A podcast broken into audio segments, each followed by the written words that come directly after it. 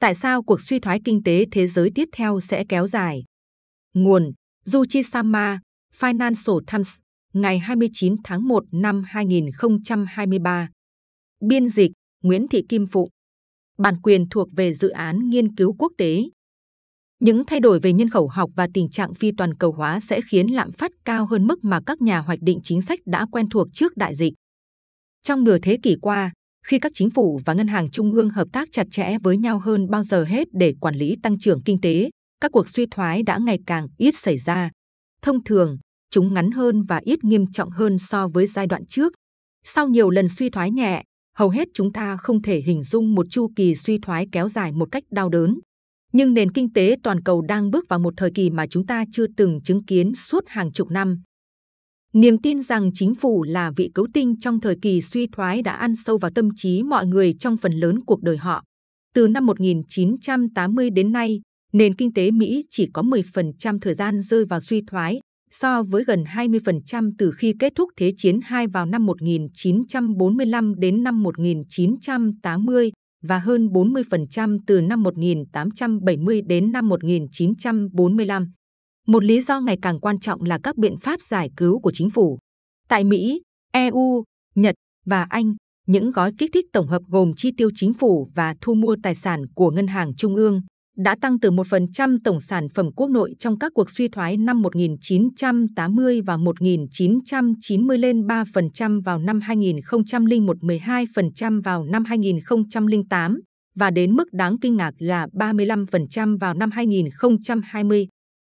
Dù suy thoái năm 2020 diễn ra khá gay gắt, nó lại là cuộc suy thoái ngắn nhất trong lịch sử các cuộc suy thoái, chỉ kéo dài 2 tháng.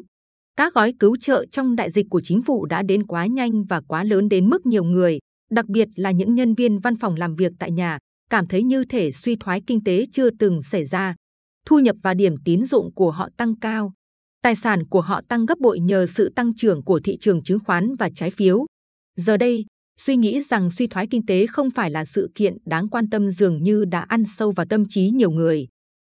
Một số bình luận viên bắt đầu nói rằng nền kinh tế thế giới có thể rơi vào tình trạng hạ cánh mềm, chứ không phải suy thoái hoàn toàn. Trong các cuộc khảo sát mới nhất, các nhà kinh tế không hoàn toàn lạc quan như vậy. Nhưng họ cũng dự đoán về một cuộc suy thoái nhẹ nhất kể từ Thế chiến II sẽ sớm xảy ra và kéo dài chưa đầy 6 tháng khi Cục Dự trữ Liên bang một lần nữa ra tay giải cứu. Quan điểm đồng thuận này có lẽ đã sai ở các khía cạnh chính, bất kể cuộc suy thoái tiếp theo sẽ bắt đầu lúc nào, kéo dài trong bao lâu hay nỗ lực giải cứu lớn đến đâu. Năm 2020, các chính phủ đã bơm quá nhiều tiền vào nền kinh tế đến nỗi hai năm sau người tiêu dùng vẫn đang ngồi trên phần lớn số tiền đó, tận 1,5 nghìn tỷ đô la chỉ tính riêng ở Mỹ. Đầu tư của các doanh nghiệp Mỹ và châu Âu hầu như không có đột phá. Chính phủ vẫn tiếp tục chi tiêu. Do đó, đợt suy thoái tiếp theo có thể đến muộn hơn dự kiến. Quan điểm này được củng cố bởi dữ liệu GDP mới nhất của Mỹ, cho thấy một nền kinh tế có khả năng phục hồi. Khi các biện pháp hỗ trợ đại dịch cuối cùng cũng hết tác dụng vào cuối năm, thì đợt suy thoái tiếp theo, một khi nó xảy ra, có thể sẽ không trôi qua nhanh chóng. Điểm mấu chốt là lạm phát. Lạm phát hiện đang giảm nhanh như khi nó tăng vào năm ngoái, khi mà việc bình thường hóa chuỗi cung ứng và thói quen chi tiêu phục thù được giải phóng khi phong tỏa kết thúc và được thúc đẩy bởi các biện pháp kích thích dần lắng xuống nhưng lạm phát không có khả năng quay trở lại mức trước đại dịch là dưới 2%. Di sản lâu dài nhất của Covid có thể là tác động của nó đối với việc làm và lạm phát tiền lương. Cứ 8 người thì có một người nói rằng họ không có kế hoạch quay lại các hoạt động trước đại dịch, bao gồm cả công việc. Số giờ mà các cá nhân thuộc mọi lứa tuổi sẵn sàng dành cho công việc đã giảm xuống và thái độ của họ cũng thay đổi. Các mạng xã hội tôn vinh bỏ việc trong yên lặng và làm việc tương xứng với mức lương, nghĩa là chỉ làm đúng những việc bạn được trả lương, chứ không làm thêm việc gì khác. Trong các cuộc trò chuyện, tôi nghe các giám đốc điều hành nói rằng lần đầu tiên sau nhiều thập niên, họ nắm trong tay sức mạnh định giá. Lạm phát đối với hàng hóa như xe hơi đang chậm lại nhanh chóng, nhưng lạm phát đối với dịch vụ còn chậm hơn. Fed theo dõi một chỉ số đặc biệt cho các dịch vụ có giá cả ít linh hoạt như bất động sản và giải trí, nghĩa là giá cả ít thay đổi, và chỉ số này đang tăng lên. Trong khi đó, thế giới về cơ bản đang thay đổi theo hướng lạm phát, tỷ lệ sinh đã giảm trong nhiều năm, nhưng hiện tại, dân số trong độ tuổi lao động đang giảm rất nhanh. Các quốc gia đang hướng vào bên trong, sử dụng dịch vụ thuê ngoài ở các quốc gia gần nhất và thân thiện nhất, thay vì các quốc gia ít tốn kém nhất. Áp lực từ nhân khẩu học và phi toàn cầu hóa sẽ đẩy mức lạm phát bình thường mới lên cao hơn, gần 4% thay vì 2%.